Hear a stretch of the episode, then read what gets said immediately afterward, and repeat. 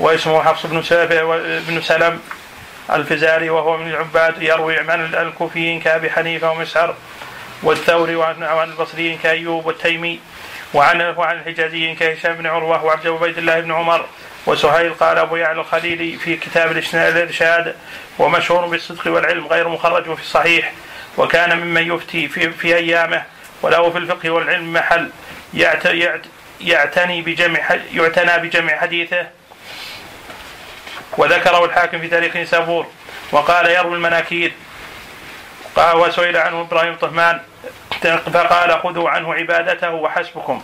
وقد افحش أفحش قتيبة بن سعيد وغيره القول فيه.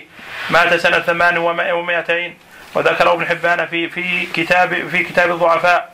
وقال كان صاحب تقشف عبادة ولكنه كان يأتي بالأشياء المنكرة التي يعلم من يعلم من كتب الحديث أنه ليس لها أصل. يرجع إليه. سئل ابن مبارك عنه فقال خذوا عن ابي مقاتل عبادته وحسبكم وكان قتيبة بن سعيد يحمل يحمل عليه شديدا ويضع ويضعفه بمره وقال كان لا يدري ما يحدث به ما يحدث به وكان عبد الرحمن بن مهدي يكذبه. قال نصر بن حاتم بن الروزي ذكرت أبا مقاتل لعبد الرحمن بن مهدي. فقال والله لا تحل الرواية عنه. فقلت له عسى أن يكون كتب أن يكون كتب له في كتابه. وجهل وجهل ذلك. فقال يكتب في كتاب الحديث فكيف بما ذكرت عنه أنه قال ماتت أمي بمكة فأردت الخروج منها فتكاريت فلقيت عبيد الله بن عمر فأخبرته بذلك فقال حدثني نافع عن ابن عمر قال قال رسول الله صلى الله عليه وسلم من زار قبر أمه كان كعمرة قال فقطعت الكري وأقمت فكيف يكتب هذا في حق كتابه؟ يعني هو خلاص يحدث بموضوعات فالاكاذيب بالتالي كان يرويها وهذا كذب موضوع على النبي صلى الله عليه وسلم. وكذلك وكيع بن الجراح كان يكذب وليس لها لهذا الحديث اصل لهذا الحديث أصل. يرجع إليه. انتهى ما ذكره ابن حبان وذكر ابن عدي في كتابه وذكر وذكر بإسناده عن قتيبة بن سعيد أنه سئل عن حديث كور الزنانير. كور الزنانير. كور الزنانير. الزنابير فقال حدثنا أبو مقاتل السمرقندي عن سفيان عن الأعمش عن أبي ظبيان سئل علي عن كور الزنابير فقال هم من هذا البحر لا بأس به. قال فقلت يا أبا مقاتل هو موضوع؟ قال هو في كتابي. قلت تقول هو موضوع؟ قال فقلت نعم وضعه في كتابك. وذكر بإسناده عن عن الجوزجاني الجوزجاني قال أبو مقاتل السمرقندي كان فيما حدثت ينشئ للكلام الحسن إسنادا. ثم خرج له ابن عدي أحاديث منكرة. ثم قال أبو مقاتل هذا له أحاديث منكرة كثيرة ويقع في أحاديث في أحاديث مثل ما ذكرته وأعظم وأعظم منه وليس هو ممن يعتمد على روايته وذكره الإدريسي في تاريخ سمرقند وغير واحد من العلماء ووقع لابن أبي حاتم في ذكره غير وهم فإنه قال حفص بن سليمان أبو مقاتل وروى روى عن عون بن أبي شداد وروى عنه موسى بن إسماعيل الجبلي كذا قال وقوله ابن سليمان وهم وإنما هو ابن سلم. ثم قال حفص بن مسلم أبو مقاتل السمرقندي روى عن الثوري وجويبر وعمرو بن عدي وروى عنه أبو تميلة وابن وابراهيم بن بن شماس. سمعت أبي يقول بعض ذلك فقوله ابن مسلم وهو وهم أيضا ووهم أيضا حيث جعل الراوي عن عون بن أبي شداد غير هذا وهما رجل واحد. قال أبو عيسى وقد تكلم بعض أهل الحديث في قوم من جلة أهل العلم وضعفوهم من قبل حفظهم ووثقهم آخرون لجلالتهم وصدقهم وإن كانوا قد وهموا في بعض ما رووا. وقد تكلم يحيى بن سعيد القطان في محمد بن عمرو ثم روى عنه حدثنا أبو بكر عبد القدوس بن محمد بن عطار البصري حدثنا علي بن المديني قال سألت يحيى بن سعيد عن محمد بن عمرو بن علقمه فقال تريد العفو أو تشدد؟ فقلت لا بل اتشدد بل أشدد. قال فقال ليس هو ممن تريد. كان يقول اشياخنا أبو سلمة ويحيى بن عبد الرحمن بن عبد الرحمن بن حاطب. قال يحيى وسألت مالك بن أنس عن محمد بن عمرو فقال فيه نحو نحو ما قلت. قال علي قال يحيى ومحمد بن عمرو أعلى من سهيل بن أبي صالح وهو عندي فوق عبد الرحمن بن حرملة. قال علي فقلت ليحيى ما رأيت من من عبد ما رأيت من عبد الرحمن بن حرملة؟ قال لو شئت أن ألقنه لفعل لفعلت. قلت كان يلقن؟ قال نعم. قال علي ما يكون عنده شك مثلا ثم إذا يترجع عنده؟ لا دليل ما ضبط. تلقن وتدخل عليه في أحاديثه ما يدري. يقول كذا تلقن يقول هي صحيح صحيح وما يدري. ما ضبط اي نعم. هذا تدخل عليه ما ليس من حديثه.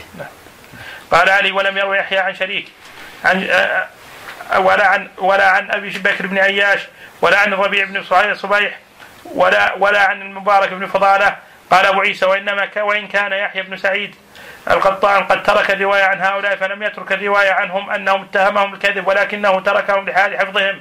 وذكر عن يحيى بن سعيد أنه كان إذا رأى الرجل يحدث يحدث من حفظه مرة هكذا ومرة هكذا لا يثبت على رواية واحدة تركه. وقد حدث عن هؤلاء الذين تركهم يحيى بن سعيد القطان عبد الله بن مبارك ووقيع بن الجراح وعبد الرحمن بن مهدي وغيرهم من الأئمة. يعني ينتقون حديثهم. نعم ينتقون نعم. ينتقون من الحديث وأيضا لا يحتجون بها ما يلزم. يعني قد يروون ولا يحتجون بها. ولذلك كما قال الإمام أحمد لما قيل تروي عن الله وهو ضعيف قال اعتبروا به لا احتجوا به. اعلم أن الرواة أقسام. فمنهم من يتهم بالكذب ومنهم من غلب على حديثه المناكير لغفلته وسوء حفظه وقد سبق ذكر هذين القسمين. وحكم الرواية عنهما. وقسم ثالث أهل الصدق وحفظ. ويندر الخطأ والوهم في حديثهم. أو يقل. وهؤلاء هم الثقات المتفق على المتفق على الاحتجاج بهم. وقسم الرابع هم أيضا أهل صدق وحفظ ولكن يقع الوهم في حديثهم كثيرا لكن ليس هو الغالب عليهم. وهذا هو القسم الذي ذكره الترمذي ها هنا. وذكر وذكر عن يحيى بن سعيد أنه ترك حديث هذه الطبقة. يعني إذا كان يغلب عليه الوهم يترك. يغلب عليه نعم. بعض العلماء يترك حديثه مطلقا. بعض العلماء يعتبر في المتابعات والشواهد. لكن كتصحيح كتصحيح انت تصحح يعني أمامك حديث ماثل أمامك. لكي يغلب عليه الوهم والغلط يضعف. نعم. وعن ابن المبارك وابن مهدي ووكيع وغيرهم أنهم حدثوا عنهم وهو أيضا رأى سفيان وهو أيضا رأي سفيان. وأكثر أهل الحديث والمصنفين منهم في السنن والصحاح كمسلم الحجاج وغيرهم فانه ذكر في مقدمة كتابه أنه لا يخرج حديث ما حديث منه ومنهم من لأنه لا لا يخرج حديث من هو متهم عند أهل الحديث. أو عند أكثرهم ولا من ولا من الغالب على حديث المنكر والغلط وذكر قبل ذلك أنه يخرج حديث أهل الحفظ والإتقان وأنهم على ضربين. أحد على ضربين. على ضربين. أحدهما أو احدهما كل واحد إن شئت رفعت وإن شئت على البدليه نعم نعم. أحدهما من لم يوجد في حديثه اختلاف شديد ولا تخليط فاحش الثاني من هو دونهم في الحفظ والإتقان ويشملهم اسم الصدق والستر وتعاطي العلم كعطاء بن أبي السائب ابن السائب ويزيد بن أبي زياد وليس عطاء بن السائب صدوق لكن في من روى اختلط في اخره لكن من روى عنه قبل اختلاط حديث حجة وإلا فلا. وإذا لم يتميز. إذا لم يتميز يترك حديثه لابد من التثبت في الرواية. كالليث بن أبي سليم لم يتميز حديثه ترك حديثه مطلقا. قال قيل إنه ادركته المنية قبل أن يخرج حديث هؤلاء؟ وقيل إنه خرج لهم في المتابعات وذلك كان مراده. وعلى هذا المنوال نسج أبو داود والنسائي والترمذي مع أنه خرج لبعض من, من هو دون هؤلاء وبين ذلك ولم يسكت عنه. وإلى طريقه وإلى طريقته يحيى بن سعيد يميل علي بن المديني وصاحبه البخاري وكان علي بن المديني فيما نقله عنه يعقوب ابن ابن شيبة لا يترك حديث رجل حتى يجتمع على تركه. ابن مهدي ويحيى بن القطان فإن حدث عنهما فإن حدث عنه أحدهما وتركه الآخر حدث عنه. وقال أحمد بن سنان كان أحمد بن كان ابن مهدي لا يترك حديث رجل إلا رجلا متهم بالكذب أو رجلا غالب عليه الغلط. وقال أبو موسى محمد بن المثنى سمعت ابن مهدي يقول الناس ثلاثة رجل حافظ متقن فهذا لا يختلف فيه وآخر يهم والغالب على حديث الصحة فهذا لا يترك حديثه. وآخر يهم والغالب على حديث الوهم فهذا يترك حديثه. وقال ابو أبو بكر بن خلاد سمعت ابن مهدي يقول ثلاثة لا يؤخذ عنهم المتهم الكذب وصاحب بدعة يدعو إلى بدعته. والرجل الغالب عليه الوهم والغلط وقال إسحاق بن عيسى سمعت ابن المبارك يقول يكتب الحديث الحديث إلا عن أربعة غلاط لا يرجع وكذاب وصاحب هوى يدعو إلى بدعته. طيب كان يغلط ويكثر الغلط عنه وإن كان يرجع. ولو كان يرجع إذا كثر غلطه يترك. كان يكثر غلطه يترك حديثه. أما الرواية عنك كتابة تكتب عنه كان بعض العلماء يكتب عنه لكن ما يحتج به. لكن كرواية بحيث تصحح حديثه لا ما يصح حديثه. أنا غالب على الوهم. بل في طبقة ما غالب على الوهم ترك العلماء أو كثير من العلماء يصحح حديثهم مع أنه ما غالب عليهم الوهم. لكن ما دام أنه ما يضبط ما يروي فقد يكون الآخر أيضا مثله. وفي طبقة يميز حديثهم يقال إذا روى عنه فلان أتقن. وذا عنه فلان كان ضعيفا. فيقبل من حديث ما روى عنه فلان دون فلان. بالضبط عدد المرويات هل له كثرة الروايات؟ نعم له أثر كبير نعم هذا من الأصول عند العلماء. الأصول يعتبر. المكثر يغلط يغتفر له. وكيع أخطأ في 500 حديث. وكيع أخطأ في 500 حديث. لكن اللي ما اللي 100 حديث يخطي في 40 ما نقبل ذا. 100 وتخطي 40 عمل له ألاف يخطي في كواكي يخطئ في 500 حديث. نقص عليه الإمام أحمد. وأخطأ وكيف في 500 أنا ما ترك الإمام حديثا أما المقل إذا كان خلطه نعم يترك هذا. ورجل, ورجل وإن غ... إذا كان الغالب على الرجل الحفظ فهو حافظ وإن غلط. وإن كان وإذا كان الغالب عليه الغلط ترك. ترك, ترك. وقال الحسين الحسين بن منصور أبو علي السلمي النسابوري سئل أحمد عمن يكتب حديثه فقال عن الناس كلهم إلا عن ثلاثة صاحب هوى يدعو إلى إليه. أو كذاب أو رجل يغلط في الحديث فيرد عليه فلا يقبل. وإن كان يعني ما يوافق بدعته يعني الكلام الإمام أحمد نعم. الإمام أحمد مذهبه أن يقبل غير الداعي والداعي لا يقبل. نعم. هذا مذهب أحمد. لكن في المسلم مليان من الدعاة. ما ما استطاع يلتزمه. نعم. الإمام أحمد أكثر جدا عن أبي معاوية خالد الضرير مع أنه من الدعاة مشهورين للإرجاع وأخرج أيضا لعدي بن ثابت مع أنه من الدعاة مشهورين للتشيع. وأخرج لعمران بن حطان مع أنه الدعاة مشهورين للخوارج ما يستطيع يلتزمه. هذا اللي كرتك يقولون تمضي لكن هذا الواقع العملي لا. يستطيعون وقال الربيع بن سليمان. قف على وقال الربيع. قال كتاب. معك النخبة؟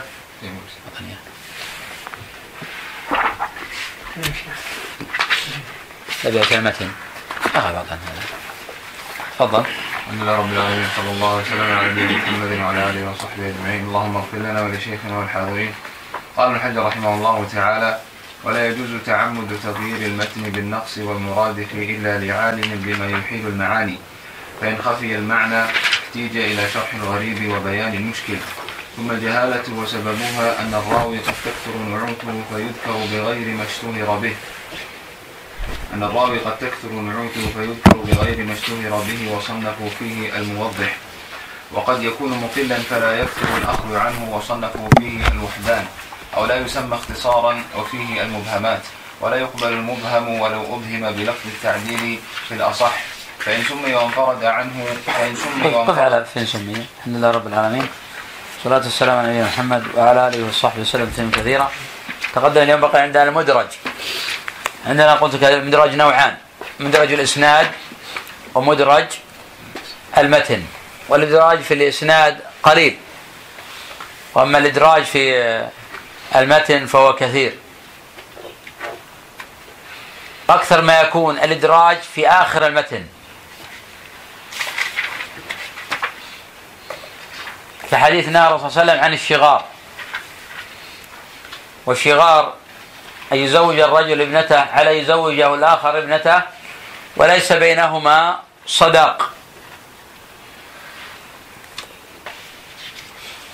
تبين من طرقها الأخرى أن تفسير الشغار من كلام نافع وليس من كلام النبي صلى الله عليه وسلم ولا كلام ابن عمر.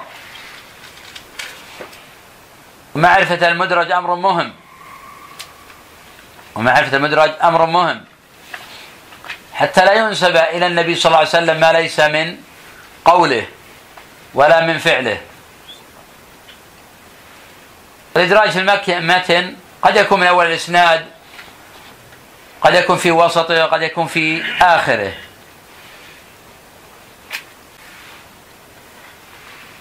من أنواع المخالفة أيضا التقديم والتأخير والنوع المسمى عند أهل الحديث بالمقلوب. والمقلوب قد يكون في الإسناد كسنان بن سعد صواب وسعد بن سنان.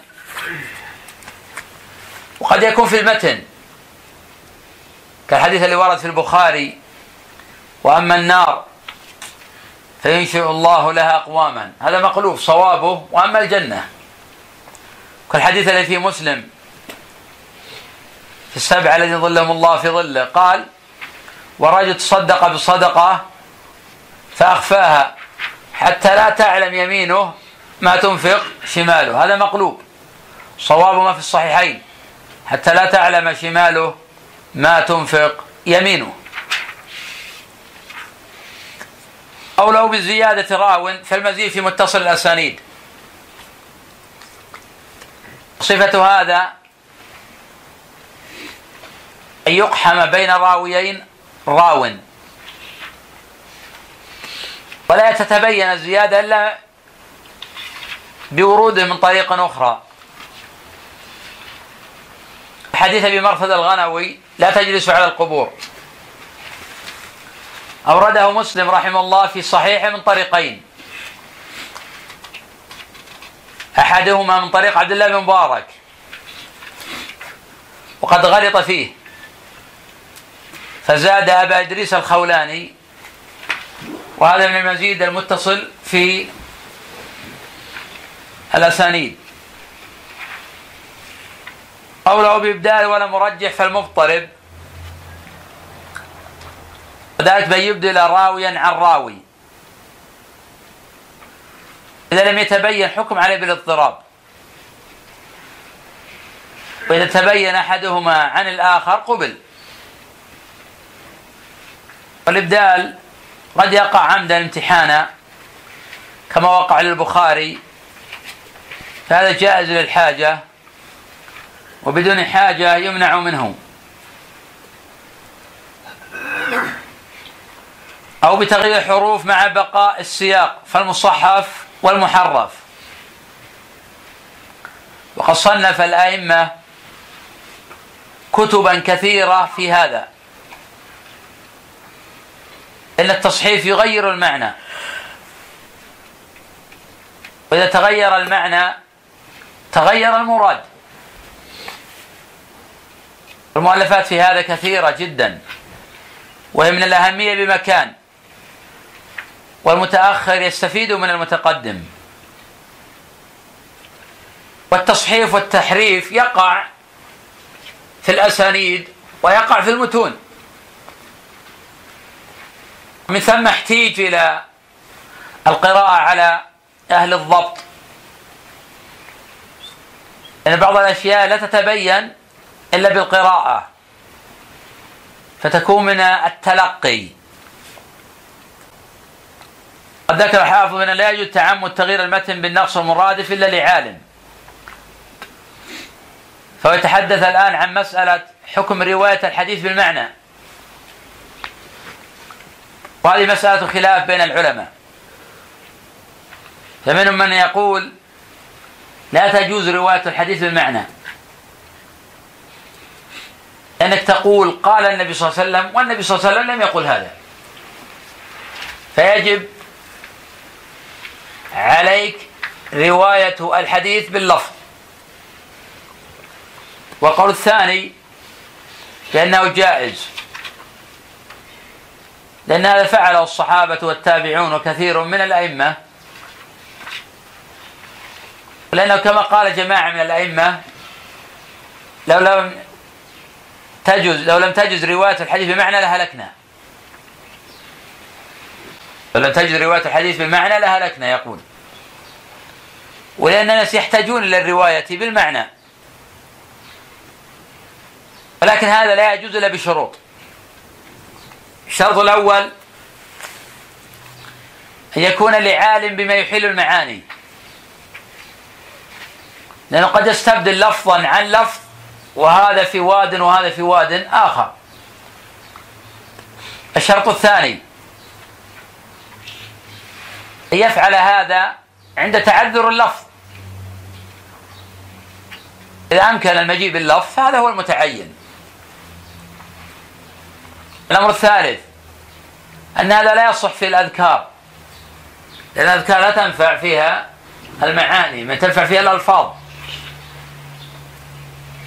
الأمر الرابع أن لا يكون هذا في أسماء الله وصفاته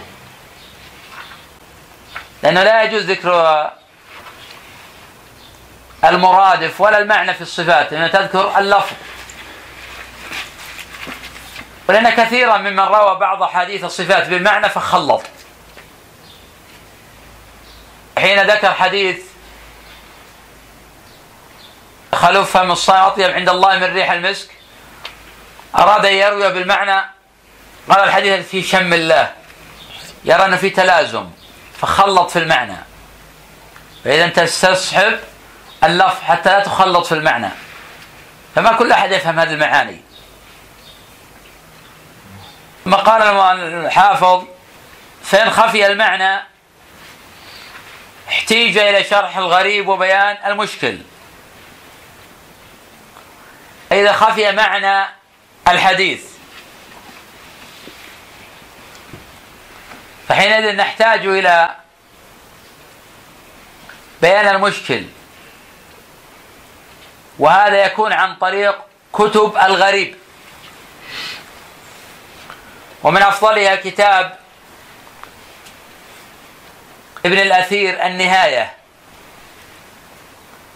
فإنه كتاب جامع ومفيد. وقد جمع فأوعى. واستفاد من التصانيف السابقة لتصنيفه. ومن له نهم في العلم وطلب فإنه بحاجة إلى هذا الكتاب ولا يستغني عنه. ولكن ينبغي التنبه إلى أن المؤلف ابن الأثير متأثر بالأشاعرة. فالأشياء المتعلقة بالعقيدة يتنبه لها الإنسان.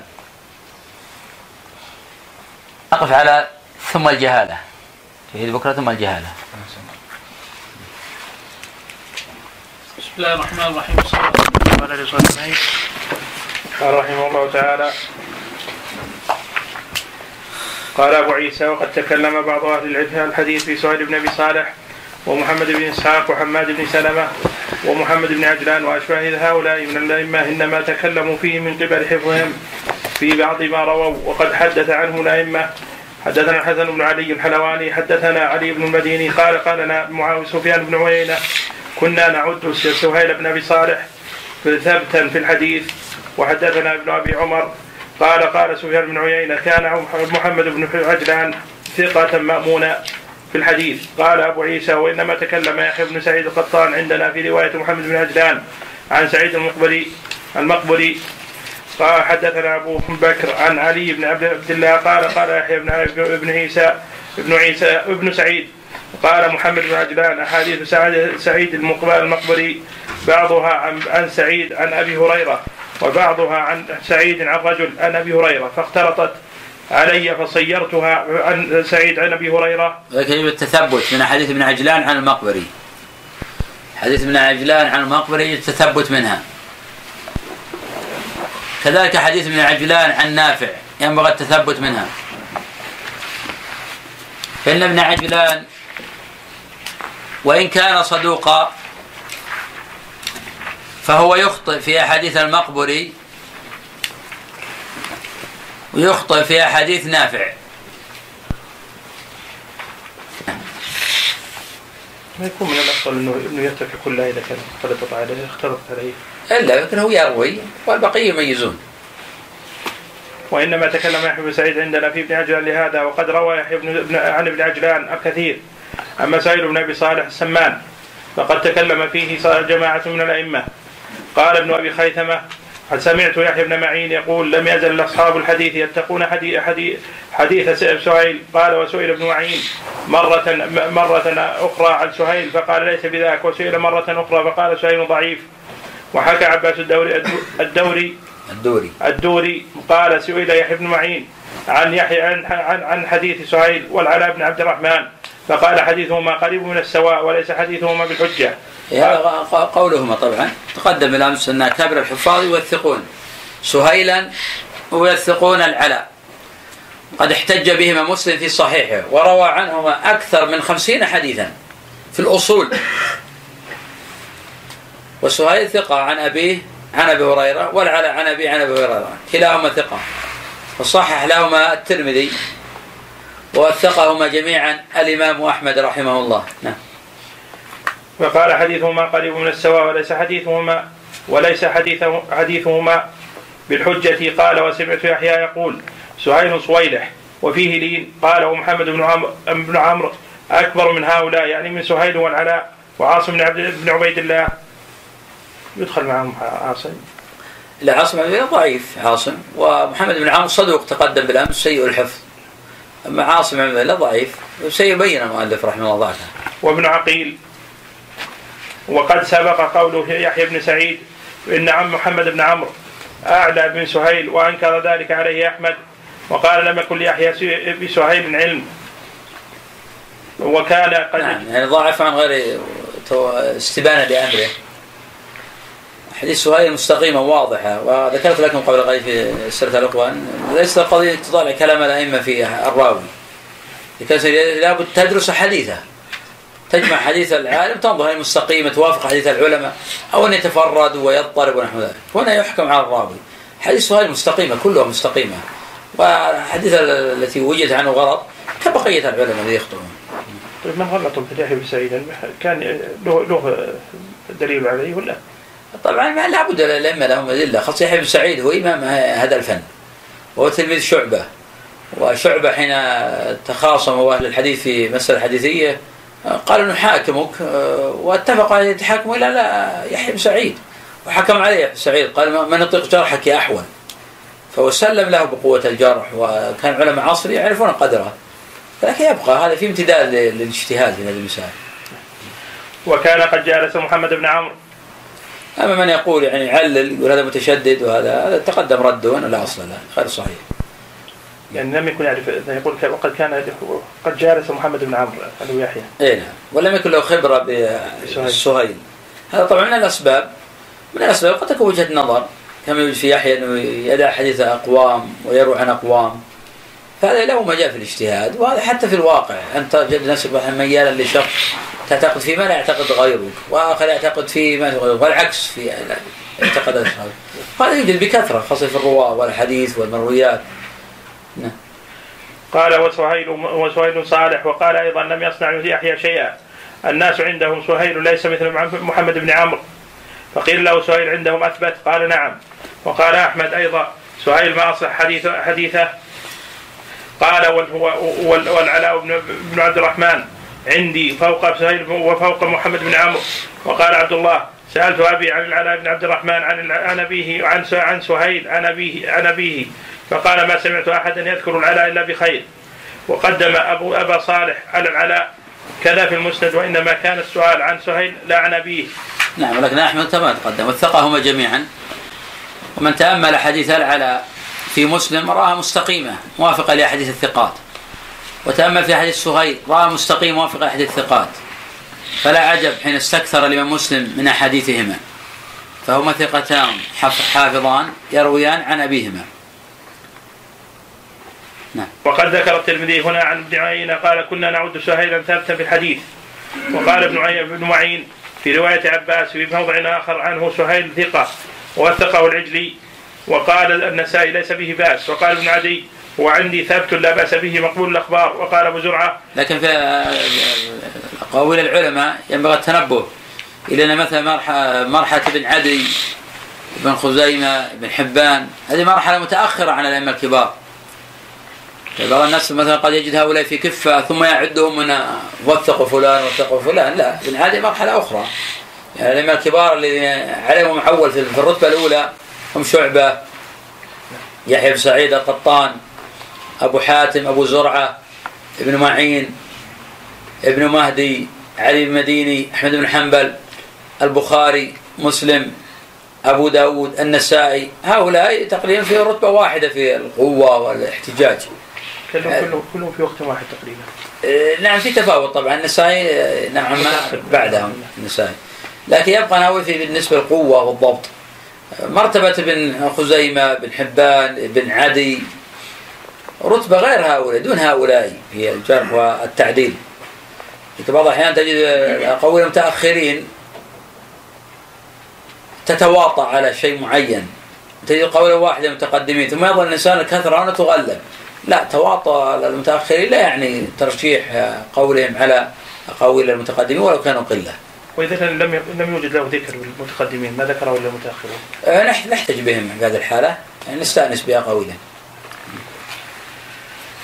وقال ابن عيينة في رواية في رواية عباس في موضع آخر عنه عنه سهيل ثقة ووثقه العجل وقال النسائي ليس به بأس وقال ابن عدي هو عندي ثابت لا بأس به مقبول الأخبار. وقال أبو زرعة سهيل أشبه وأشهر من من العلاء بن عبد الرحمن. قال وقال أبو حاتم وقال أبو حاتم وهو أحب إلي من العلاء وأحب إلي من عمرو بن أبي ابن أبي عمرو. يكتب حديثه ولا يحتج به. وقد روى عنه الأئمة مالك وشعبة والثوري.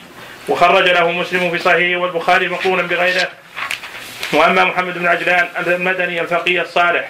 فقد روى عنه شعبة ومالك والقطان وخلقه وقد وثقه ابن عيينة وأحمد وابن معين وخرج مسلم حديثه مقرونا وتكلم جماعة في حفظه. مقرونا يعني إنه المتابعات ولا؟ نعم معه غيره نعم. حدثنا من محمد عجلان وغيره. قد خرج له مسلم رحمه الله تعالى بضعة عشر حديثا. ثلاثة عشر حديث مقرونا. نعم. لم يخرج له في الأصول. ثم خرج مسلم لابن إسحاق في المتابعات خمسة أحاديث.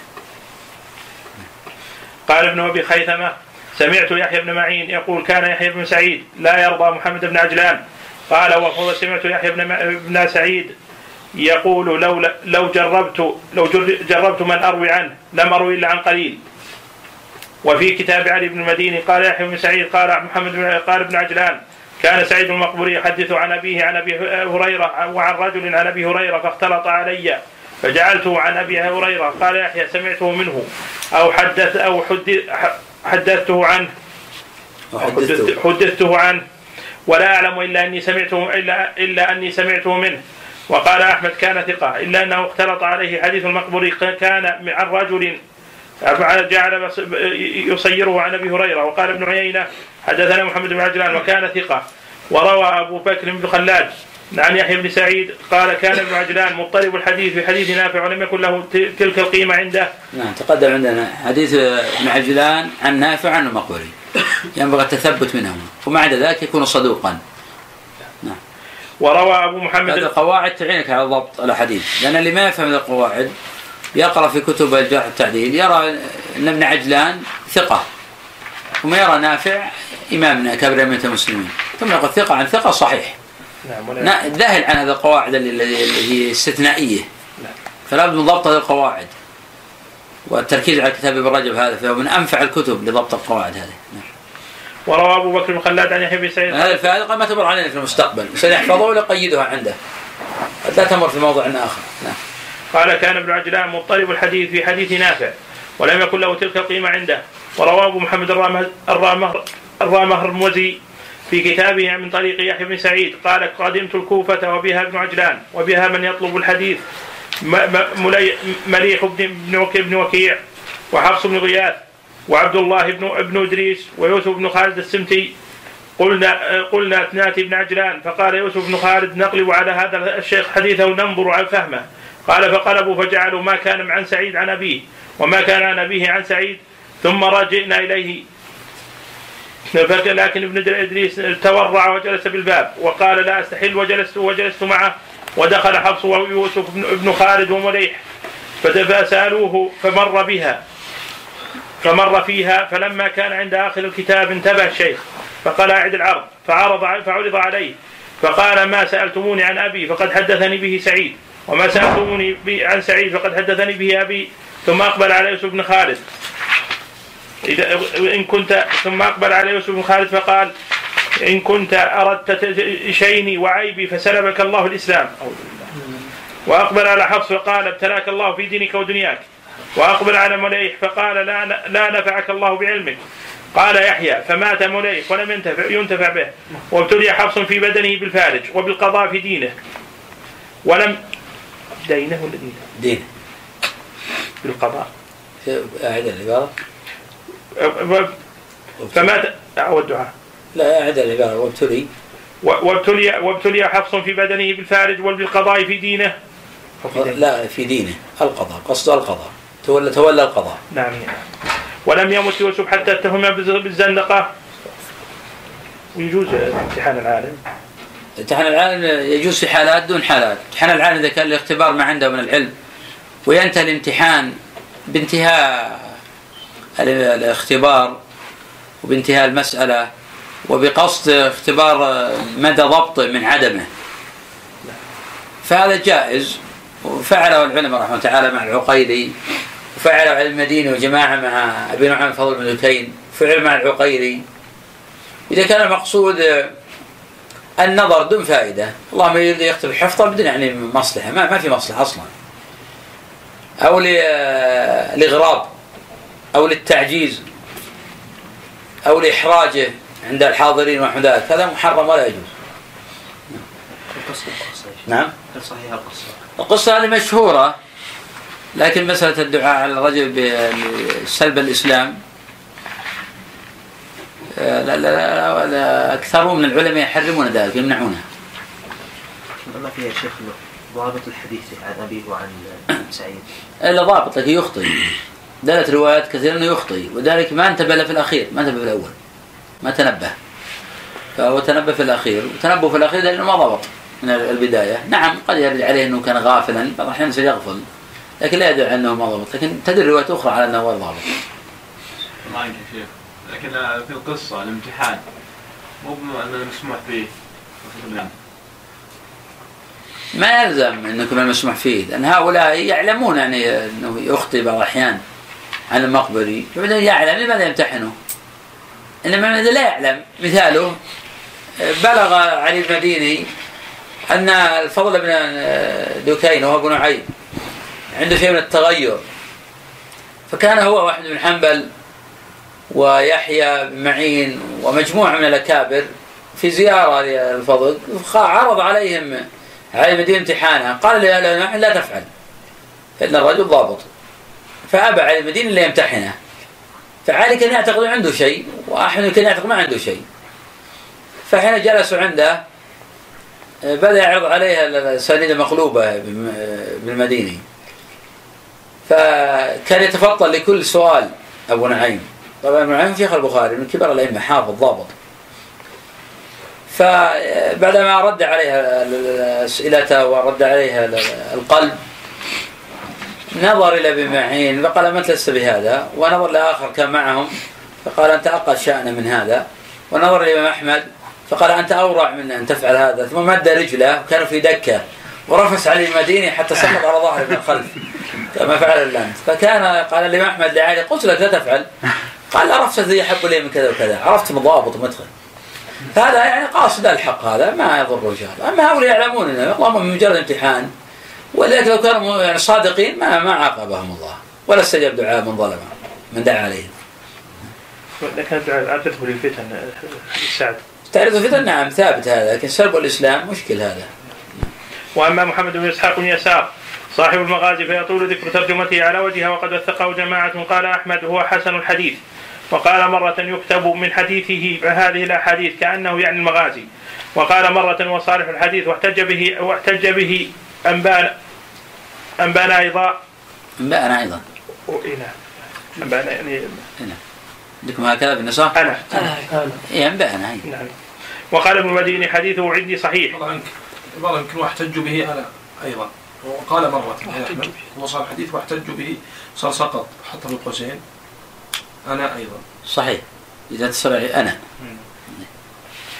وقال مرة وصالح الحديث وأحتج به أنا أيضا.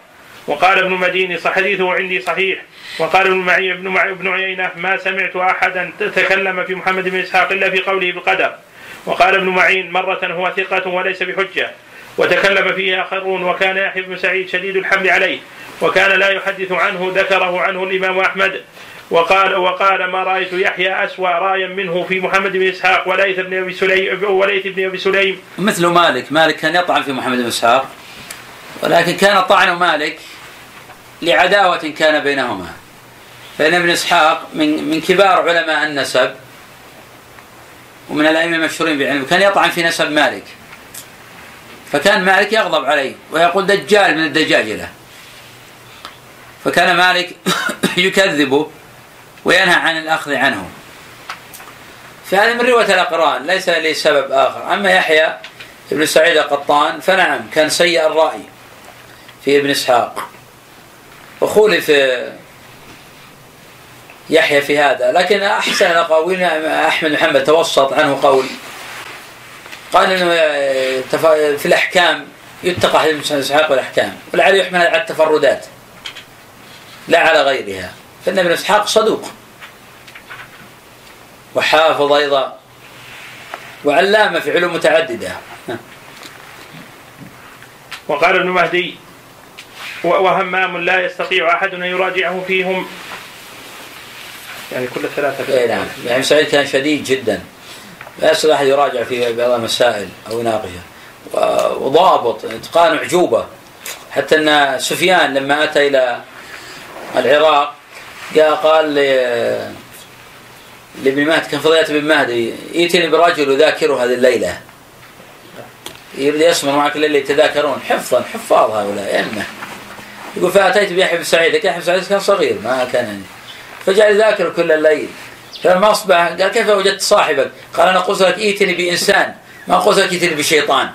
هذا شيطان يعرف كل شيء. فيحيى بن سعيد هذا عجوبة الدهر. يعني عجوبة من العجيب يحيى بن سعيد القطان هذا. كان يصوم الدهر كله ما يفطر ابدا. ما يفطر حتى لقي ربه ما يفطر ابدا. ما يفطر أيام ينهي عنها فقط خمس أيام في السنة. مع ذلك يصوم الدهر. نعم. تسمية الشيطان يجوز.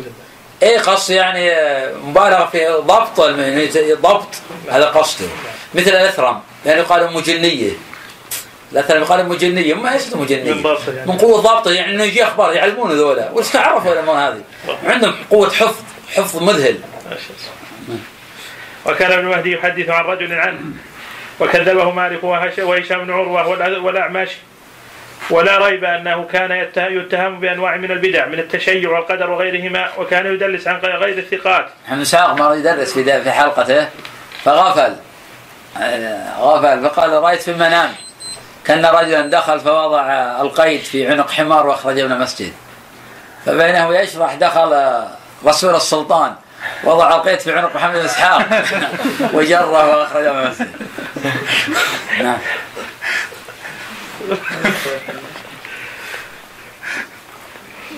ولا ريب أنه كان يتهم بأنواع من البدع من التشيع والقدر وغيرهما. وكان يدلس عن غير الثقات وربما دلس عن أهل الكتاب ما يأخذه عنهم في الأخبار من الأخبار. ما يوجد هذا نعم. كثرة التدليس. بس مو غالبا لم يكن غالبا عليه ولا مدلس بلا شك لكن لم يكن غالبا عليه. نحن نشترط الغلبه ما ليس غالبا عليه. قال أحمد وكثير التدليس جدا. قيل له فإذا قال حدثنا أو أنبانا فهو ثقة. قال هو يقول أخبرني فيخالف في- فيخالف يشير أنه يصرح بالتحديث والإخبار ويخالف الناس في حديثه مع مع ذلك. يعني لو قال حدثنا وخالف يرد حديث هذا ما في إشكال هنا. قال الجوزجاني ينضع ينضع حديث الزهري بمنطقة حتى يعرف. من وسط. يمضغ يمضغ حديث الزهري. بمنطقة بمنطق بمنطق عندك الذهلي الزهري. الزهري. إيه نعم. أنا قلت يمضغ يمضغ حديث الزهري بمنطق بمنطقة حتى يعرف من رسخ من رسخ في علمه أنه خلاف رواية أصحابه عنه. وروى عنه يحيى بن سعيد الأنصاري وشعبة والحمادان والسفيانان وخلق. وخرج مسلم حديثه وحديثه مقرونا بغيره. وأما حماد بن سلمة على محمد بن سلمة.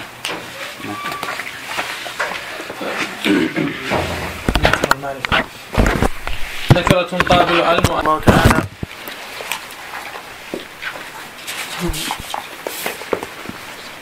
وأما أحمد بن سلمة فهو فهو أرفع من هؤلاء كلهم وهو الإمام الرباني العالم بالله والعالم بأمر الله.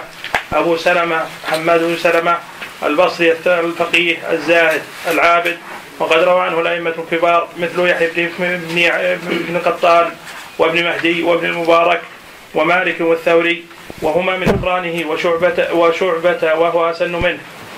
وهو بن سلمة رحمه الله تعالى من أكابر أئمة المسلمين وهو من علماء أهل السنة. وكان الناس في عصر يمتحنون بحبه. فمن أحبه قيل هذا السني ومن أبغضه قيل هذا مبتدع.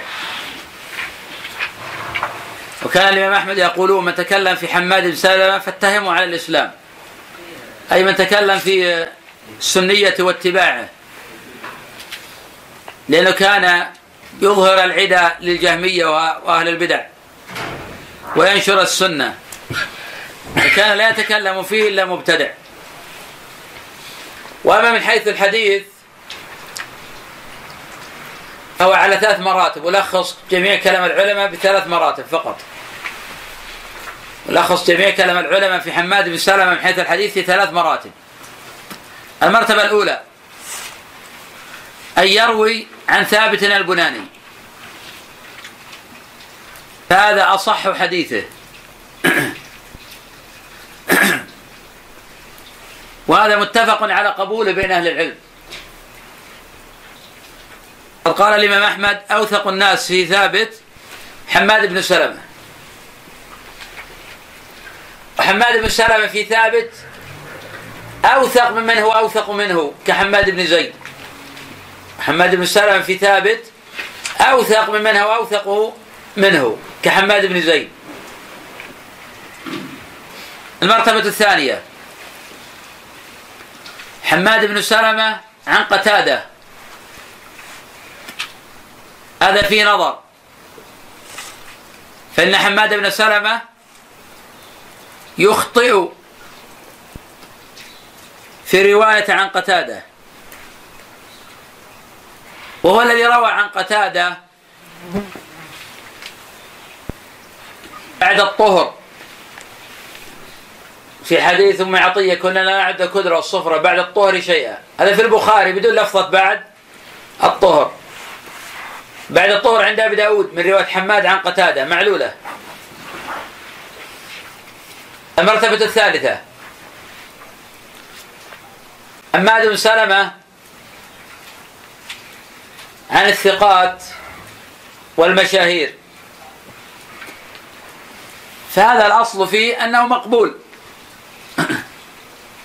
والحديث صحيح. ما لم يثبت خطأ حماد. أو تفرد بشيء لا يحتمل منه.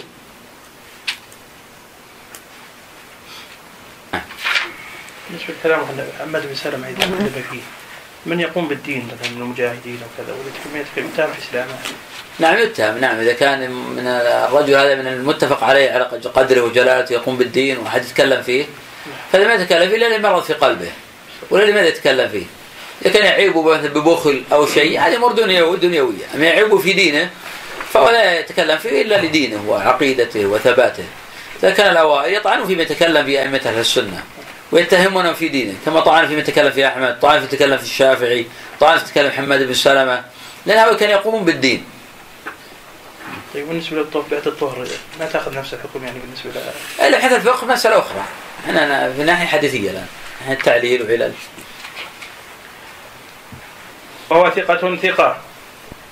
من أصلب الناس في السنة ولذلك قال ابن معين من ذكره بسوء فاتهمه على فاتهمه على الإسلام. وأثنى عليه الأئمة ثناء عظيما وفصل القول في وفصل القول في رواياته أنه من أثبت الناس في بعض شيوخه الذين لزمهم كثابت البناني وعلي بن زيد. علي بن زيد أصلا ضعيف هذا ولكن نذكره علي بن زيد هذا بن جدعان سيء الحفظ. ورواية حماد بن سلمة عنه لا ترفع ضعفه لكن أحسن الروايات عن علي بن زيد هو حماد بن سلمة. نعم. ويضطرب في بعض الذي في بعضهم الذين لم يكثر يكثر ملازمتهم. كما لم يكثر ملازمتهم. كقتادة وأيوب وغيرهما. وسنذكر ذلك مستوفى فيما بعد إن شاء الله تعالى. وقد خرج له المسلم الكثير في صحيحه واستشهد به البخاري وقيل أنه خرج له حديثا واحدا في الرقاق وأنكر ابن حبان ابن حبان ذلك عليه. فقال لم ينصف من جانب من جانب حديث حماد بن سلمة واحتج بأبي بكر بن عياش في كتابه وبابن أخي الزهري وبعبد الرحمن بن عبد الله بن دينار فإن كان تركه تركه إياه لما كان يخطئ لما كان يخطئ فغيره من أقرانه مثل الثوري والشعبة وغيره وذويهما كانوا يخطئون. فإن زعم أن خطأه قد كثر من تغير حفظه فقد كان ذلك في أبي بكر بن عياش موجودا وأن يبلغ أبو بكر محمد بن سلمة في في إتقانه أو في جمعه أو في علمه أم في ضبطه. وصحيح عيب على البخاري رحمه تعالى عدم إخراجه لحماد بن سلمة. وكان العيب على البخاري يتوجه عدة أمور. الأمر الأول أن حماد بن سلمة أوثق بكثير ممن خرج لهم البخاري رحمه الله. الأمر الثاني إذا كان البخاري يقول عنده حفظ وعنده أخطاء كان بإمكان البخاري ينتقي من أحاديثه كما انتقى من أحاديث إسماعيل بن أبي أويس. خاصة أن مرويات حماد بن سلمة عن ثابت البناني ليس فيها أخطاء. وأوثق الناس في ثابت البناني هو حماد بن سلمة. فكان بإمكان البخاري يخرج مرويات حماد عن ثابت. كما أن البخاري رحمه الله تعالى انتقى لبعض الرواة على ضعف فيهم.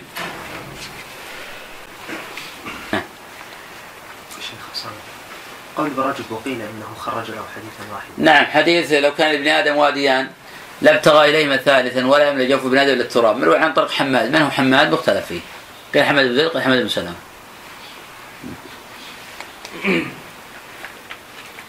أم في ضبطه ولم يكن من أقرانه حماد بن سلمة؟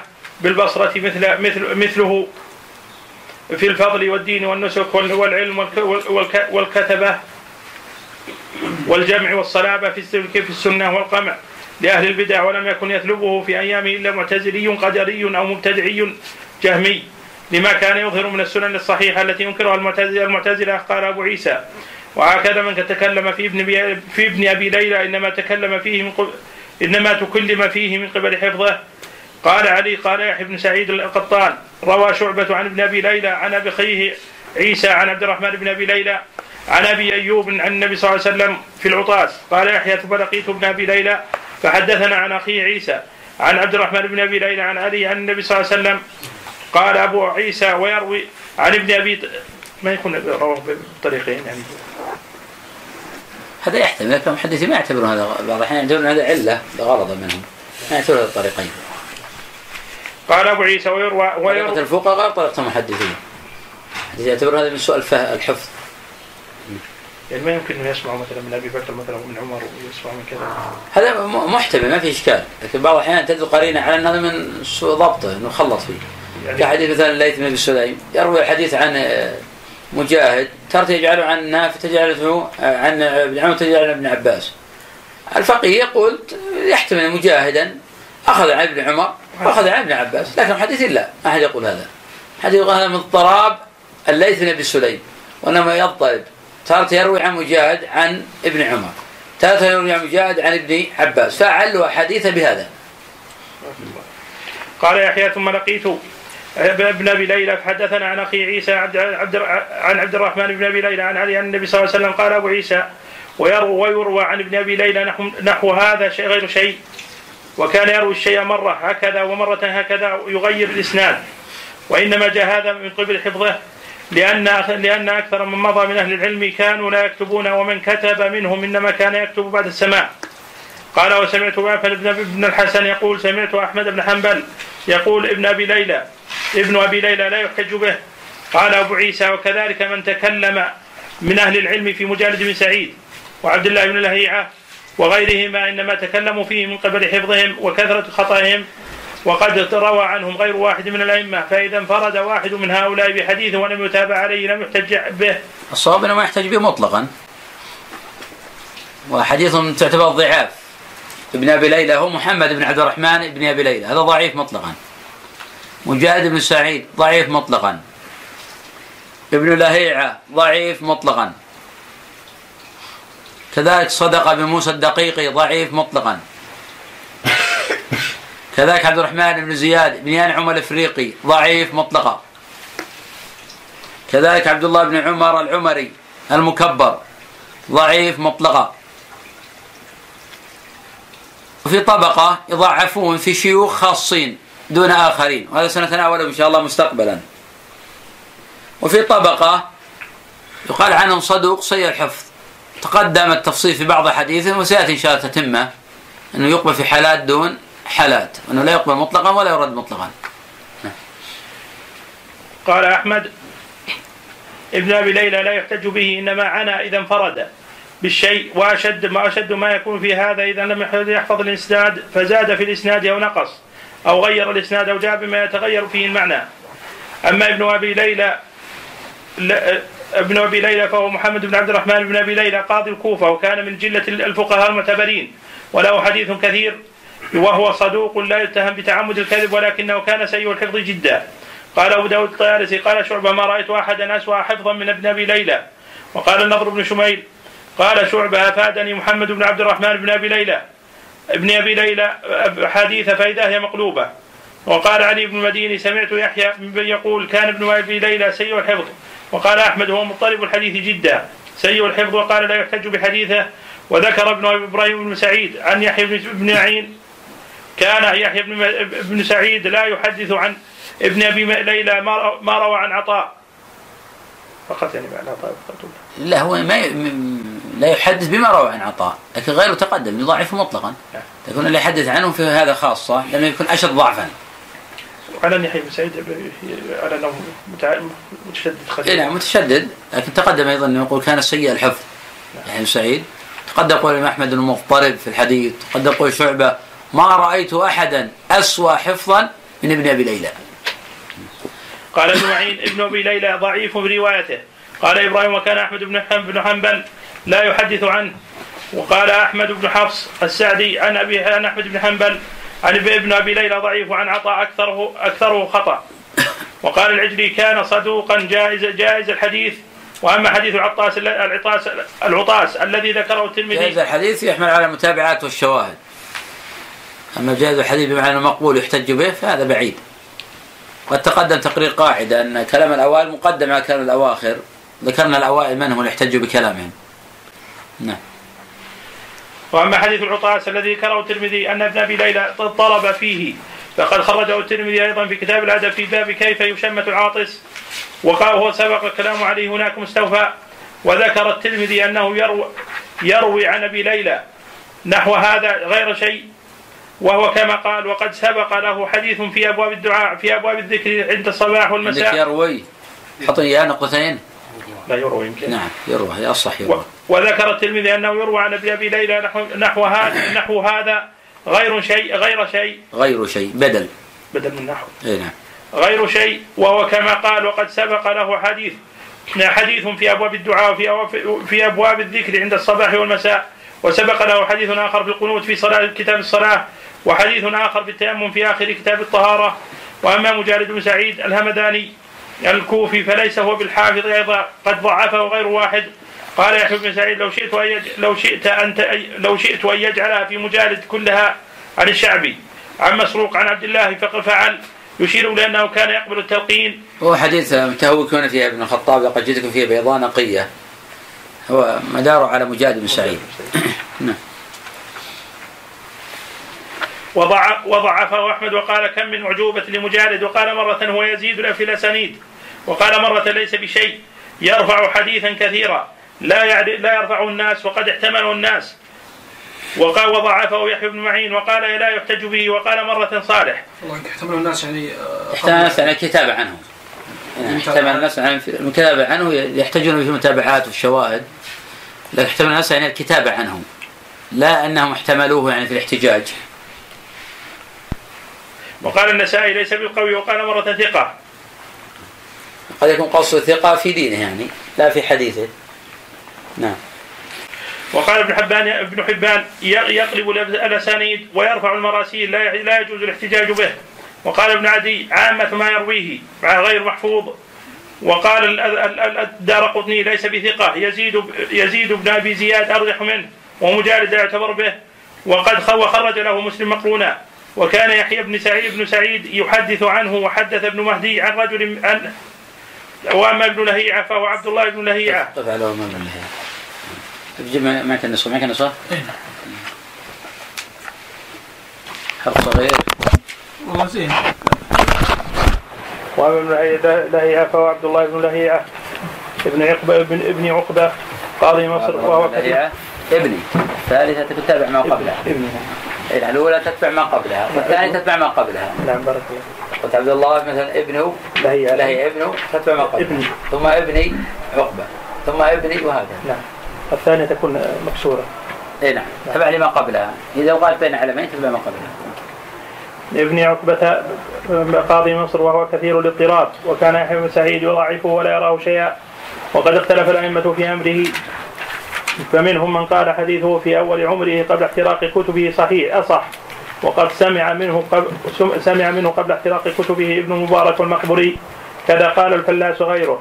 وقاله ابن معين في وابن معين في رواية عنه. شيخ عندي احترقت كتب روى عنه ابن المبارك والمقرئ. ذكر من المقبول تصحيح صحيح والمقري سأتكلم عليه أصلا إن شاء الله قريب. نعم. صح ولا إيه بلا شك. نعم غلط أنا ساتكلم عليه إن شاء الله. نكمل الفصل. ده واشرح وقاله ابن معين في رواية عنه ومنهم من قال حديثه في عمره كله وا- وا- واحد وهو ضعيف وهو المشهور عن يحيى ابن معين وأنكر أن تكون كتب أن تكون كتب كتبه احترقت. كتبه. كتبه احترقت. وقال لا يحتج به. وقال أبو زرعة سماع الأوائل والأواخر منه سواء إلا أن ابن- ابن وهب وابن وابن المبارك كان يتبعان يتتبعان أصوله أصوله وليس ممن يحتج به. وقال ابن المهدي ما ما اعتد ما اعتد بشيء من سمعته من حديث ابن لهيعة إلا سماع ابن المبارك ونحوه ونحوه.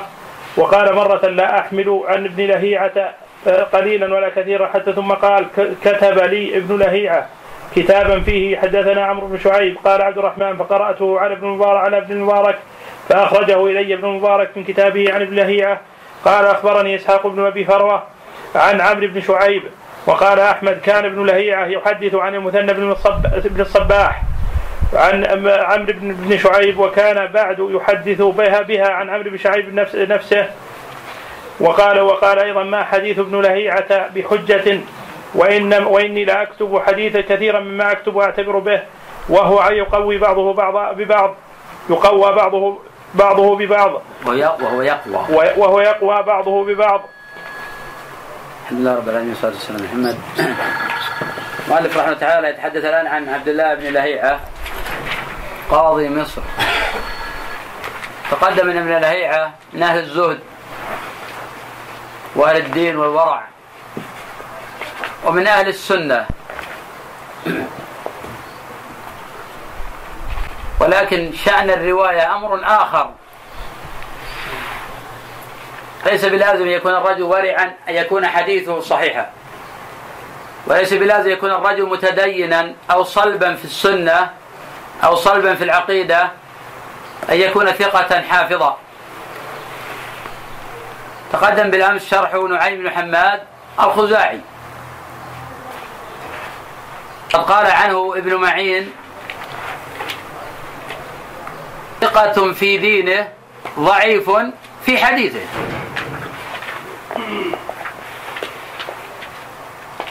قدم ان الإمام مالك بن أنس رحمه الله روى عن عبد الكريم ابن أبي أمية. وعيب عليه ذلك. وقد قيل هذا الإمام أحمد قال غرته عبادته. لأن ابن أبي أمية كان رجلا زاهدا عابدا. هذا العلم يعتمد على الحفظ وعلى الضبط لا يعتمد على مجرد العبادة.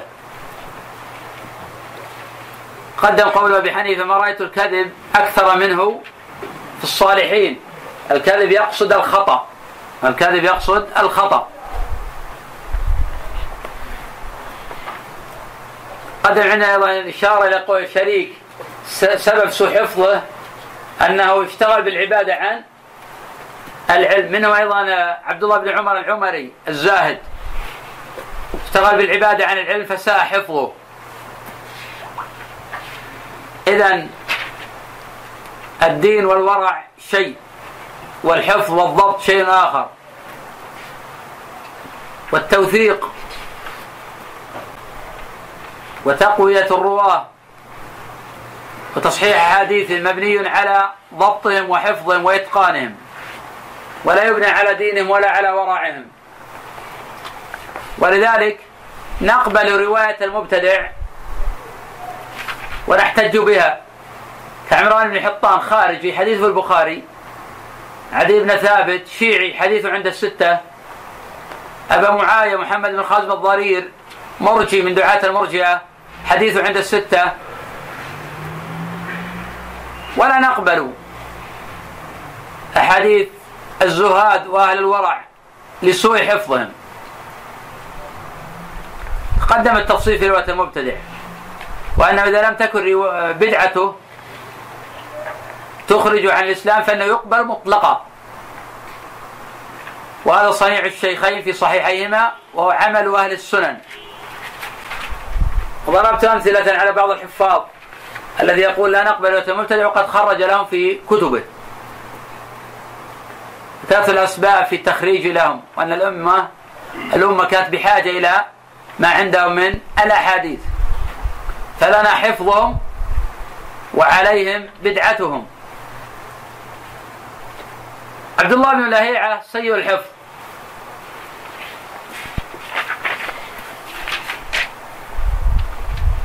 وقد ذكرت بالأمس جانبين لمعرفة سوء الحفظ. ما هما؟ لا. كيف نتعرف على أنها سيء الحفظ؟ هل مجرد أن نقرأ في كتب العلماء أو ماذا؟ دراسة مرويات الأمر الأول؟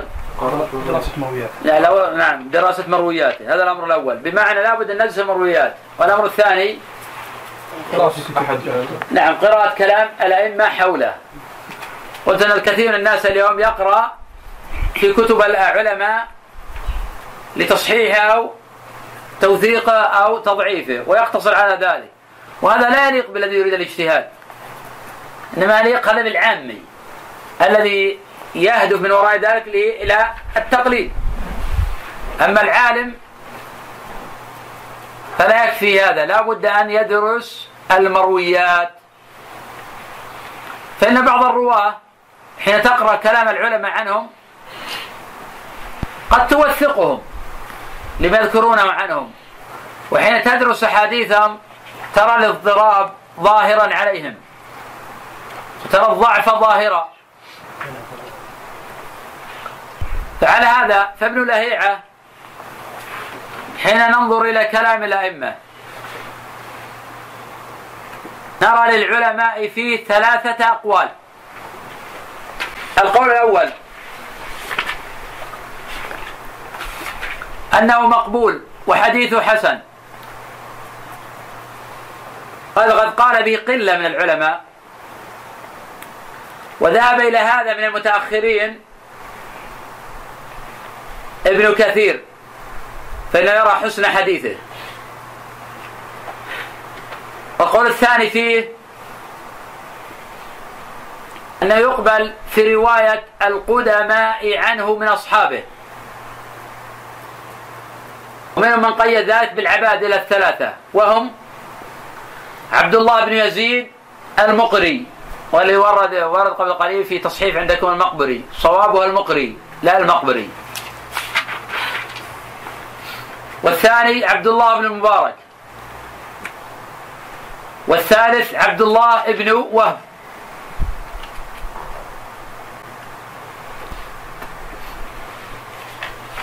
القول الثالث أنه ضعيف مطلقا. وهذا قول أكثر الحفاظ. والذي ذهب إليه الإمام يحيى ابن سعيد القطان. قدم أكثر من مرة شرح حال يحيى بن سعيد في العلم والدين والمتانة. وما عليه من دقة في الجرح والتعديل. وأنه لا يكاد يجرح أحدا فيفلح.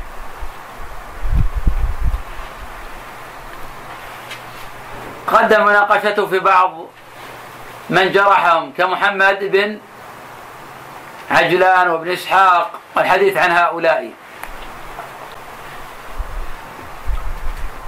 وهذا قول أبي زرعة وأبي حاتم وآخرين. والمشهور عن الإمام أحمد. وهذا صح الأقوال. فإنه من درس أحاديث ابن لهيعة.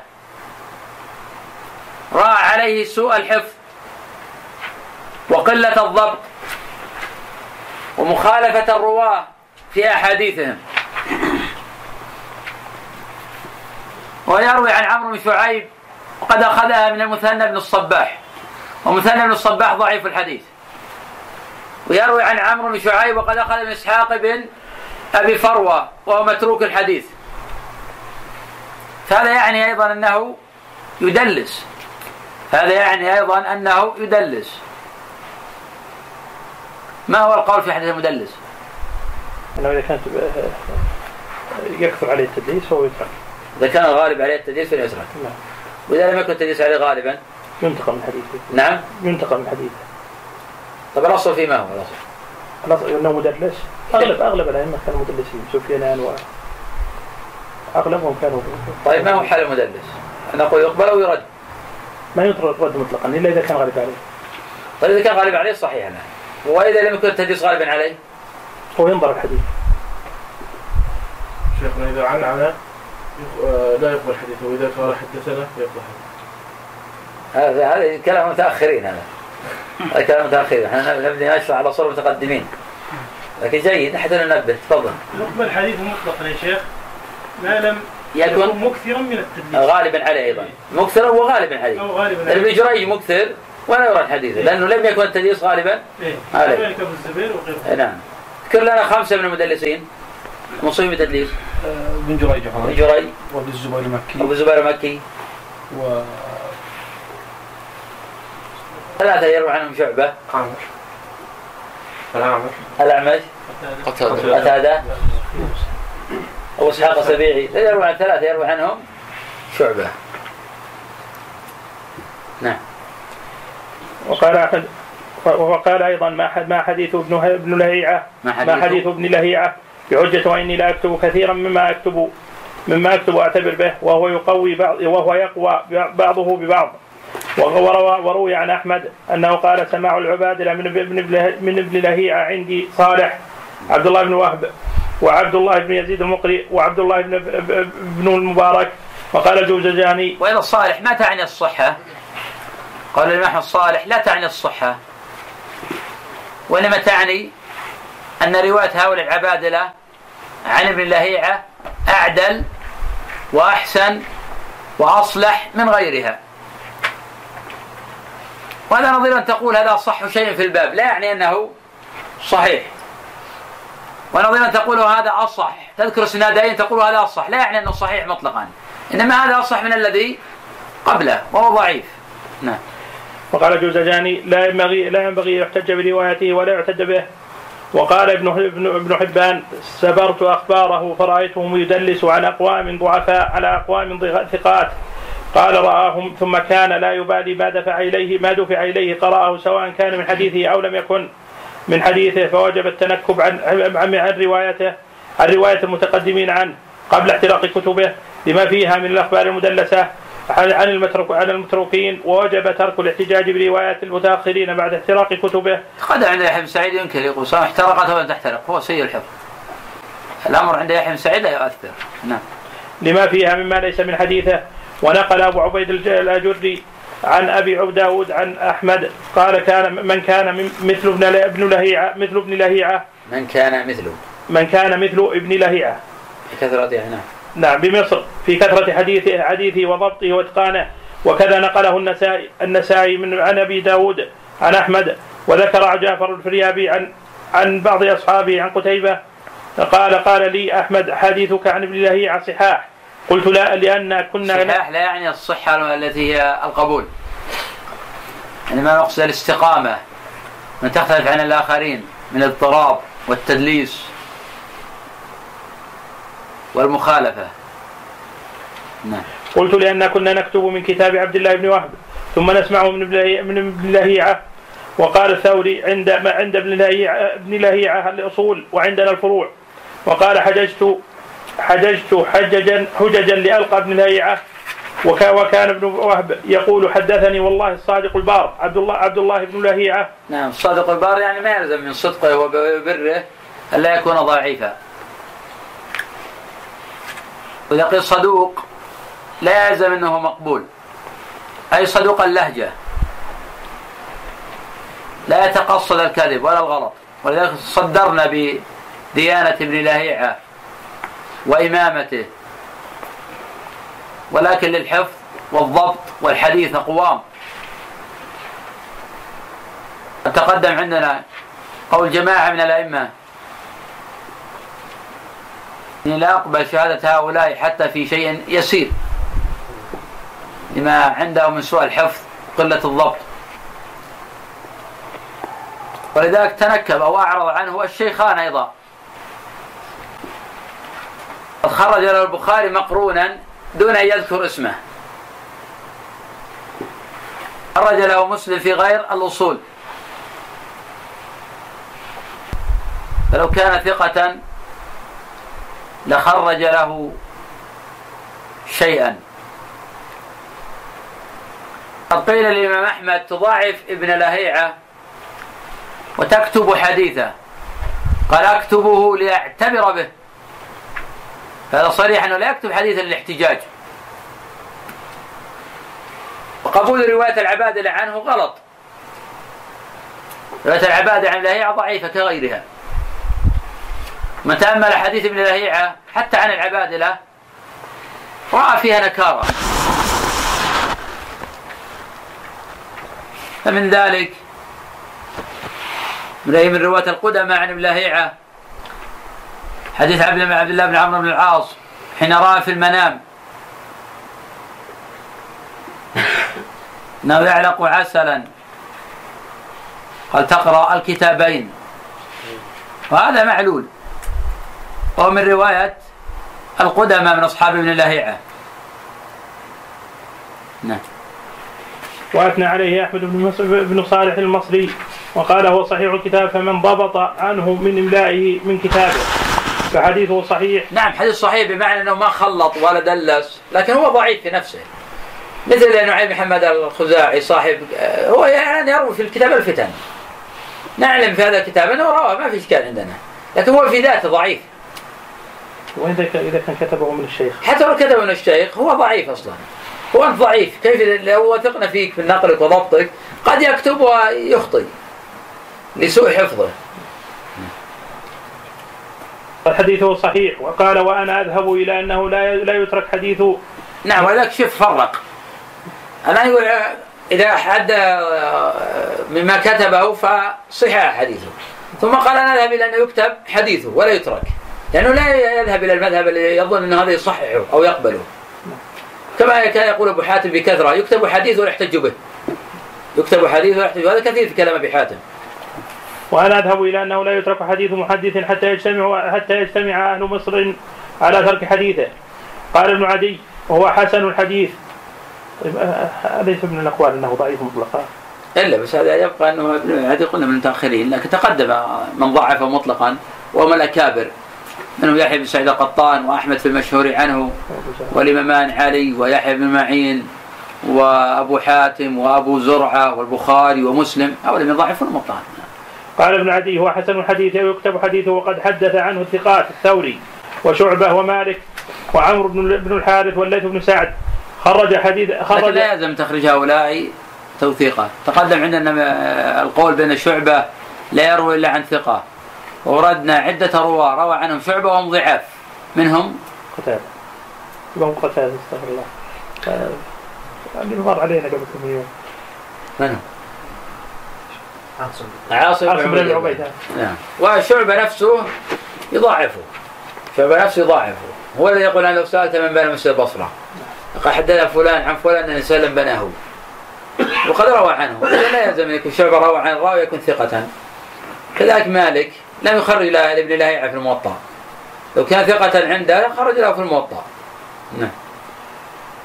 خرج مسلم حديثه مقرونا بعمر بن حب بن الحارث وأما البخاري والنسائي فإذا ذكر اسنادا فيه ابن فيه ابن لهيعة وغيره سمى ذلك الغير وكنى عن اسم ابن لهيعة ولم يسمياه ليس لا ليس لكن هذا دليل ما لا يقتضي يعني.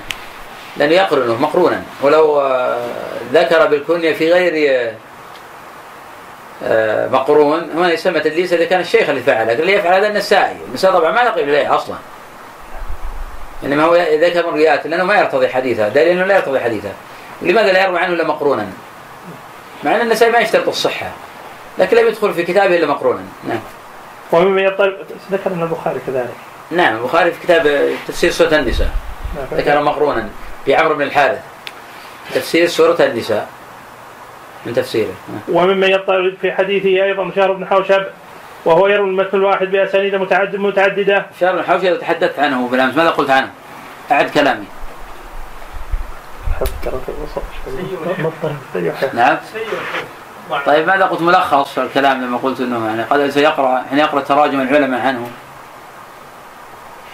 عامة العلماء على قبول حديثه أي. لكن دراسة مويات في اضطراب فيه اضطراب. ومن نص على الاضطراب الإمام أحمد والبخاري وجماعة. أما ابن عون فيقول نزكوه يعني تركوه. وأخذ بهذا شعبة. ذكرت مثالا على اضطرابه في الحديث ما هو؟ حديث عوان كان الله فتاوى شركاء عشرا. عشر مرات. بعد المغرب الفجر ثان رجلين. هو كيف اضطرب بشهر فيه؟ رواه عن سلمة مرة رواه عن عن مسلمة مرة عن النبي صلى الله عليه وسلم. مرة عن عبد الرحمن بن غن عن من؟ النبي صلى الله عليه وسلم. عن النبي صلى الله عليه وسلم مباشرة. والحالة الثالثة رواه عن عبد الرحمن بن غن عن أبي ذر. وهذا اللي عند الترمذي وصححه. نعم. هذا لا يحتمل من الشهر هذا. شهر لا يحتمل من هذا الكلام.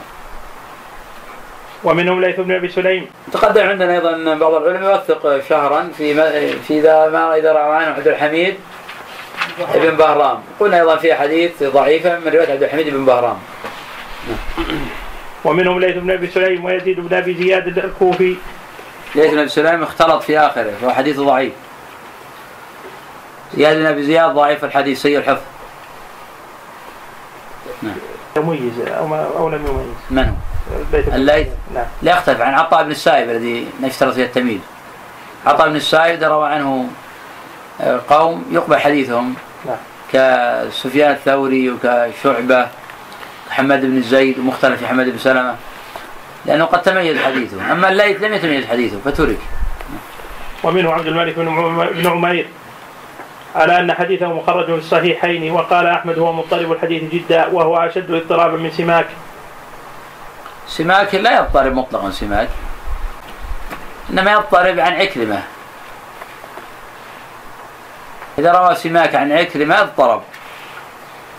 وإذا روى سماك عن غير عكرمة فحديثه صحيح.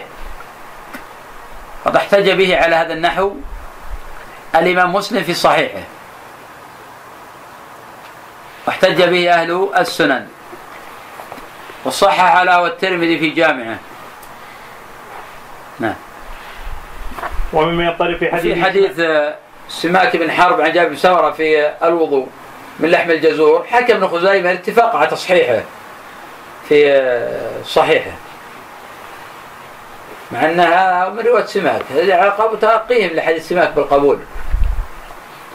وكذلك صح الحديث أحمد وإسحاق. هذا أحمد رحمه الله يوثقه إذا لم يكن عن عكرمه ولا كيف تصحح حديثه؟ وهو لا يعرف إلا من طريقه. طيب عبد الملك بن عمير. عبد بن عمر ثقة أيضا. ثقة لكن تكلم في في في بعض الأحاديث يسيرة. ولا في الأصل فيه أنه ثقة.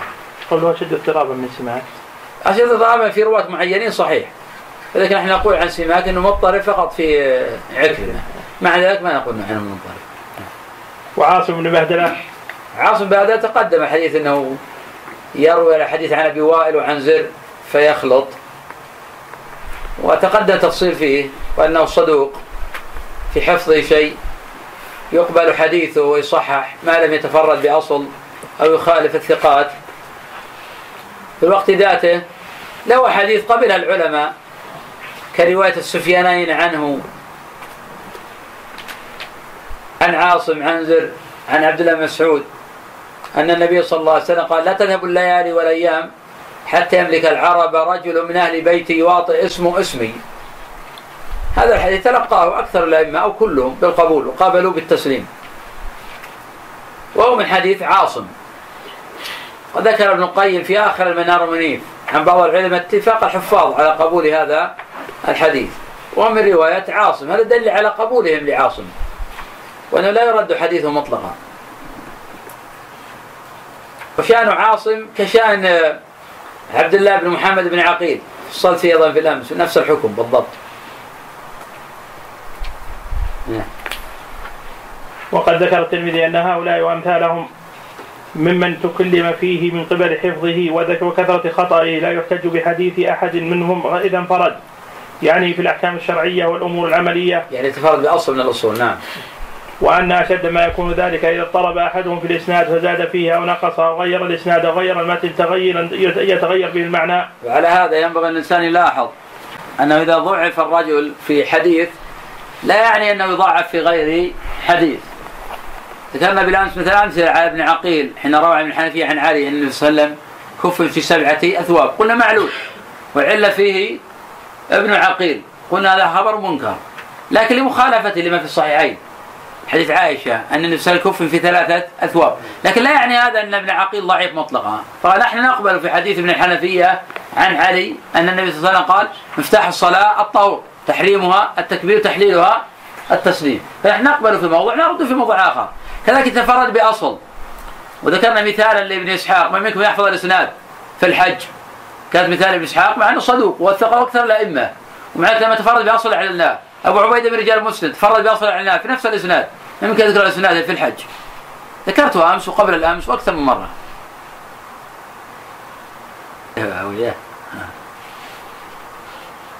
حديث جابر. حديث أم سلمة. إن هذا مرخص لكم فيه. إذا رميتم من العقد تحلوا. إذا غرقتم شيئا ان إذا عدتم حرما كما بدأتم.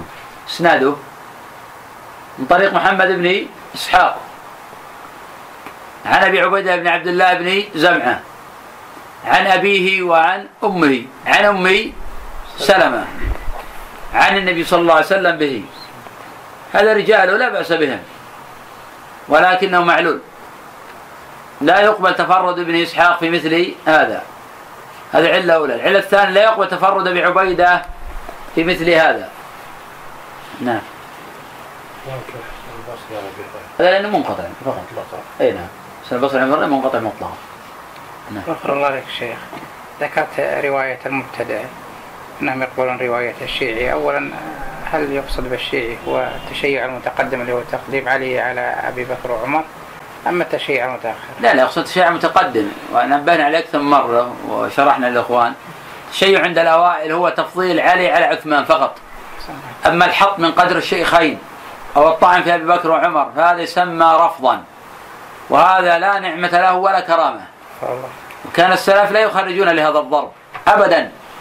ما يخرجون للذي يطعن في أبي بكر وعمر. فضلا عن المتاخرين من المشركين والوثنيين والذي يكذبون بالقرآن ونحو ذلك. هؤلاء لا يقبل حديثهم أصلا. استكمال السؤال اشترطوا أن يكون أن لا يكون المبتدع قد روى ما بدعته. لا داعيا إلى بدعته. هل تؤيد هذا لا. قلنا إنه ضعيف بدليل أنه قد خرج الشيخان وأهل السنن لعدد كبير. من الدعاة إلى بدعه منهم أبو معاوية محمد خالد الضرير. خرج له الستة ومن الدعاة إلى مذهب المرجئة ومثال ذلك حديث رواه ابن حديث واحد رواه ابن لهيعة فزاد في إسناده عن الناس. ورواه أيضا بغير الإسناد الذي رواه به الناس. ورواه بمعنى غير غير معنى حديث الناس. روى الليث بن سعد بن سعد وعمرو بن الحارث وعبد الحميد وعبد الحميد بن ابن جعفر كلهم عن يزيد بن أبي حبيب عن عبد الله بن الحارث بن جزء قال أنا أول من سمع رسول النبي صلى الله عليه وسلم جزء ابن جزء ابن جزء قال أنا أول من سمع النبي صلى الله عليه وسلم يقول لا يبولن أحدكم مستقبل القبلة وأنا أول من حدث الناس بذلك. وفي رواية الليث بن سعد وغيره عن يزيد بن أبي حبيب أنه قال أنه سمع عبد الله بن الحارث يقول يذكره ورواه ابن لهيعة عن يزيد بن أبي حبيب عن جبلة بن نافع عن عبد الله بن ابن الحارث بن جزء فزاد في إسناده رجلا. رواه أيضا عن عبد الله بن الحارث سليمان بن زياد الحضرمي وسهيل بن ثعلبة. وقد رواه عن سليمان بن زياد غير واحد منهم ابن لهيعة. وانفرد ابن لهيعة في فرواه عن عبيد الله بن المغيرة ابن المغيرة عن عبد الله بن الحارث بن جز. قال رأيت رسول الله صلى الله عليه وسلم يبول مستقبل القبلة وأنا أول من حدث الناس بذلك. وهذا اللفظ خطأ. مستقبل القبلة. مستقبل القبلة وأنا أول من حدث الناس بذلك. وهذا اللفظ خطأ. تفرد به ابن لهيعة وخالف رواية الناس كلهم. وقد روى مسلم خالف رواية الناس. وخالف رواية الناس كلهم. ببدل الناس كلهم. بدل ولا توكيد؟ توكيد توكيد. وقد روى مسلم في مقدمة كتابه عن الحسن الحلواني سمعت يزيد بن هارون وذكر زياد زياد بن ميمون قال فقال حلفت أن لا أروي عنه شيئا. لقيته فسألته عن حديث حد فحدثني به عن عن بكر عن بكر المزني. ثم عدت إليه فحدثني به عن مؤرخ ثم حد عدت إليه فحدثني به عن الحسن. وكان ينسبه إلى الكذب انتهى. واختلاف الرجل الواحد في الإسناد إن كان متهما متهما فإنه ينسب به إلى الكذب. وإن كان سيء الحفظ ينسب به إلى الاضطراب. وعدم الضبط وإن وإنما يحتم- يحتمل مثل ذلك ممن كثر حديثه وقوي وقوي حفظه كالزهري وشعبة ونحوهما. وقد كان هذه من عكرمة القواعد هذه قاعدة تحفظ هذه. من قواعد المتقدمين إنهم لا يقبلون الاختلاف. ممن لم تكثر أحاديثه ولم يعرف بقوة الضبط. وإنما يغترف يغتفرون الاختلاف. الحافظ الم- المتقن المكثر. يجب إعمال هذه القواعد في التصحيح والتضعيف. وهي من القواعد المهمة عند الأوائل. وذاك الأواخر حين كانوا لا يفهمون كلام الأوائل يقول صححه في موضع وضعفه في موضع آخر. يريدون به أنه تناقض. هو ما تناقض. وإنما أنت جاهل. يقصدون تصحيحه في موضع لأنه يستحق التصحيح لعدم تفرده أو لعدم كون الحديث أصلا أو لغير ذلك. في موضع آخر ضعفوه لأنه قد تفرد بأصل أو اختلف عليه في موطن لا يحتمل منه التفرد. ولا يحتمل من هذا الاختلاف. وذكرت لكم نماذج كثيرة في الحقيقة في ترجمة عاصم بن من النجود وعبد الله بن محمد بن عقيل. وامثال هؤلاء قيل عنه سي- إنهم صدوق سيء الحفظ.